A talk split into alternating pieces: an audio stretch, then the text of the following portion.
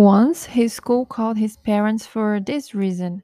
I remember well that he spent hours and hours thinking about what he was going to say to his parents, what excuse he was going to give, imagining his father's face of disappointment.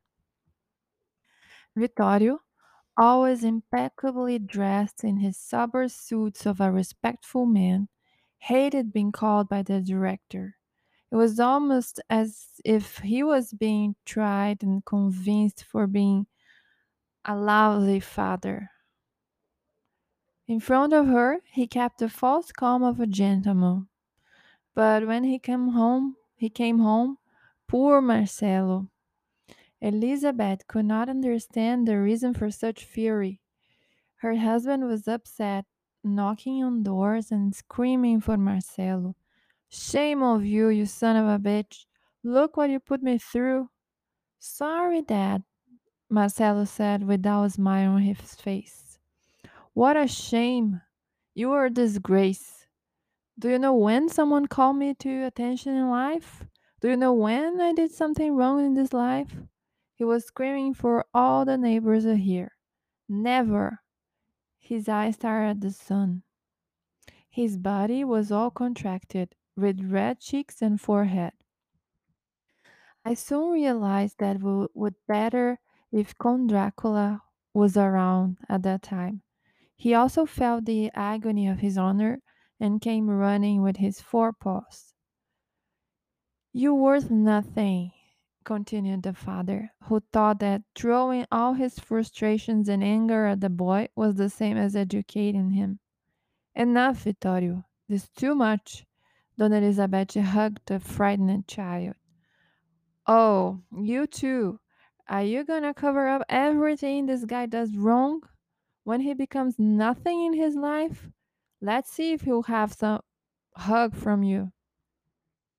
For Marcelo, there was no doubt that his father thought he was incompetent, and he, and this had little to do with what he had said at school about his friend's mother, but for having made his father ashamed. He had let down his father, the one who knew all that was right in the world, a lawyer who had the gift of the word, an intelligent, honest man, the one who sacrificed himself to pay for the bills at home and still had to bear a son like him, who embarrassed him. If only you could feel how cold the house got that day. To get a sleep, Marcelo had to hug his dog Conde tightly. That was the time when he began to move away from his father. He probably had a- around nine years old. His parents' marriage was no longer going so well. Vittorio now had, had a new mistress, and despite despite doing everything to be discreet, discreet, he couldn't hide his different energy, and Dona Elizabeth had already realized that. Women have a real sharper perception. Sometimes my boy would sit on the puffy bench near the window, looking at the sky. He loved doing that. I could see him dreaming that he would pick up his backpack and go around the world, meeting new countries, new cultures, new people. He lived adventures with Conde in his imagination in that room. His chest expanded, his breathing became calmer, became calmer, and he could almost feel the wind from the top of Eiffel Tower, the smell of the vegetation of Machu Picchu, and the white of the snow in the Himalayas. Around Marcelo, there was a magnetic yellow color, beautiful to see. I told him that he could accomplish everything he had in his heart.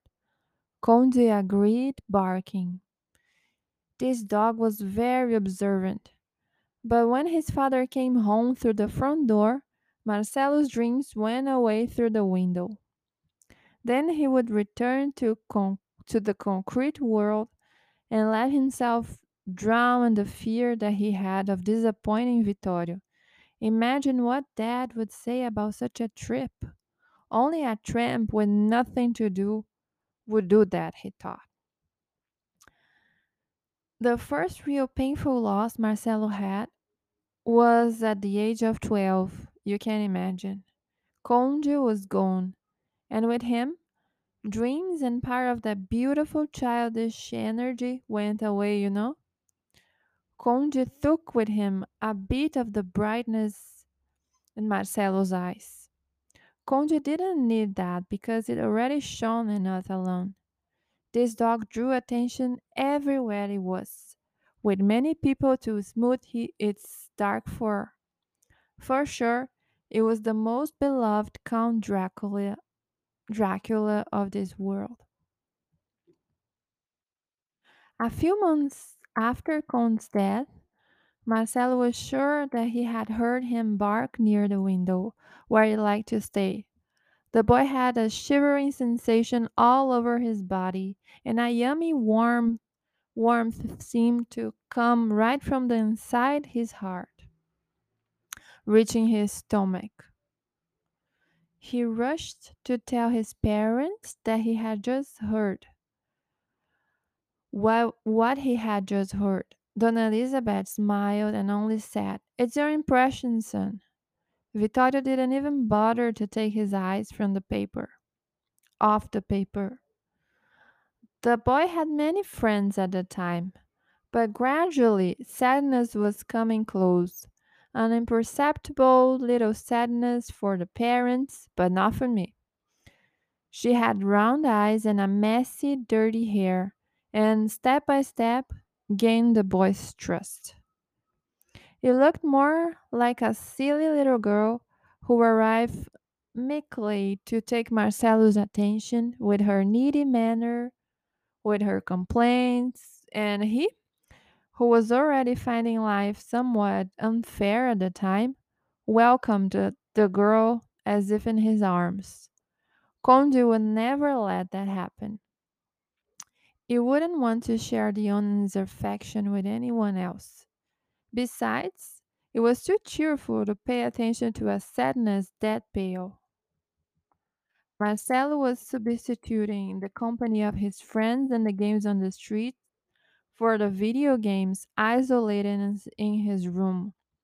Seemingly lonely, he began to like to nourish sadness with all his vitality. His productivity dropped at school, but his parents thought that was a consequence of the dog's death. And the dog gradually stopped barking at the boy. Sadness was turning into lady sadness, which even slept in the boy's bed with such intimacy. Life was getting heavier for Marcelo. Sometimes his mother would hear old phrases in his room. Shut up, don't piss me off, you bastard, the son screamed as if he was fighting with someone. She then, frightened, went to see who the boy was talking to and offered her help. It's all right, Mom. This game is making me lose my patience, Marcelo said, trying to disguise the embarrassment. Dona Elizabeth found found it strange, but it should be one more weird thing from these kids, she thought, as she convinced herself that her son was fine. After all, he had everything good food, the best school, the best video game, clothes from the best brands. They have comfort, traveled. What else could he want? He never knew, not even a bit, what it was to want something and not be able to have it, like her and her husband. So she concluded, he was fine. It was just an age thing. I saw who Marcelo was quarreling with, and I didn't like it at all. Rarely did he hear me now.